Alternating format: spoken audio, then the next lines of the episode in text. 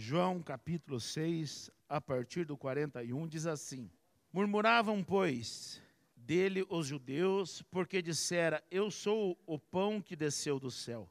E diziam: Não é este Jesus, o filho de José? Acaso não conhecemos o pai e a mãe? Como, pois, agora diz: Desci do céu? Respondeu-lhe Jesus: Não murmureis entre vós.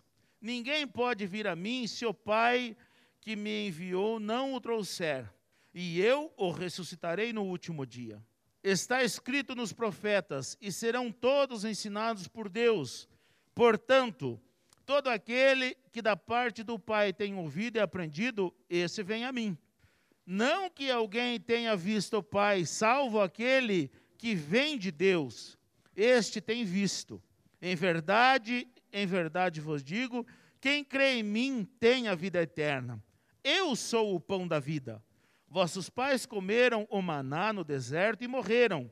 Este é o pão que desce do céu, para que todo que dele comer não pereça.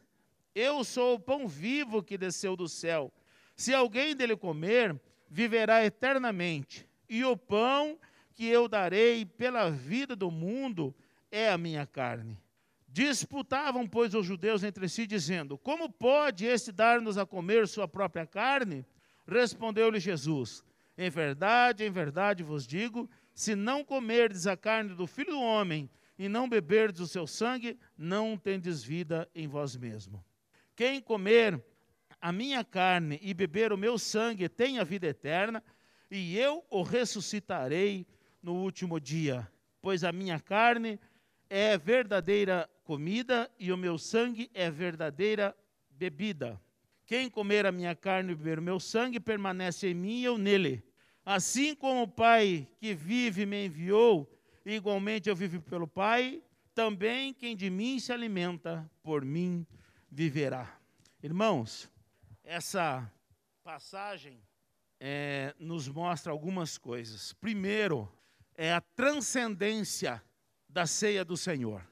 A ceia do Senhor, apesar de ser pão e vinho, ele é um alimento espiritual. E se nós não tivermos a consciência de que este pão e este vinho vai renovar a nossa vida espiritual, nós não estamos tendo discernimento do que é a ceia. E se te falta ainda o discernimento da ceia, procure estudar a Bíblia para aprender mais sobre a ceia do Senhor. Porque a ceia, os seus elementos são transcendentais. Nós não cremos na transubstanciação, mas nós cremos que ele é um alimento espiritual. Não é como o maná. O maná era alimento físico. E aqui no texto está o comparativo. A ceia é um alimento espiritual. Ele não se transforma na carne e não se transforma no sangue mas alimenta a todos que assim dele participarem espiritualmente. Então nós precisamos saber primeiro que ele é um alimento, que ele é algo transcendental, mas que também ele é um símbolo de que aquele que está participando, ele está puro diante de Deus. Por quê? Porque aquele que come diz tem a vida eterna. Só que com a ajuda da primeira carta aos Coríntios, que diz assim: Examine-se, pois, o homem a si mesmo, e assim coma. Porque quem come e bebe sem discernir o corpo, come e bebe juízo para si. O que, que isso está nos mostrando? Que quem participa já fez um exame. E está participando, então esse tem a vida eterna porque ele já fez um autoexame, já deixou, já confessou seus pecados, já deixou e está participando do alimento que veio do céu, do pão que veio do céu. Então ele está mostrando que ele é algo que sobrenatural e que nós precisamos dele participar. Eu quero que nessa noite você tenha consciência da importância da ceia do Senhor na tua vida. E se você ainda não tem até hoje, que hoje você possa se conscientizar que para participar, ele tem a vida eterna porque ele está correto diante de Deus. E nós precisamos estar assim diante do Senhor para estar aqui neste momento. Irmãos, é, nós nunca fazemos, nesses 15 anos que nós estamos aqui, nós nunca fizemos anúncio. Ó, oh, venham, que domingo vai ser a ceia.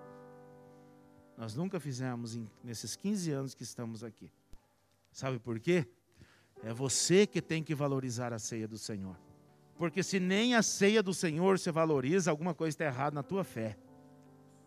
Todos sabem aqui que é o segundo domingo, a gente faz exatamente no segundo domingo, e esse segundo domingo caiu no dia 13, quer dizer, quase no meio do mês. Mas por que, que a gente mantém no segundo domingo do mês? Para que todos saibam que segundo domingo de todo mês é a ceia do Senhor. Para que você se conscientize com isso. Para que você possa valorizar a ceia do Senhor. E se não puder participar, é que se em último caso, você não pode estar presente, porque a ceia é importante demais para ficar em segundo plano na vida de quem quer que seja. E nós precisamos, então, valorizá-la no valor que ela tem.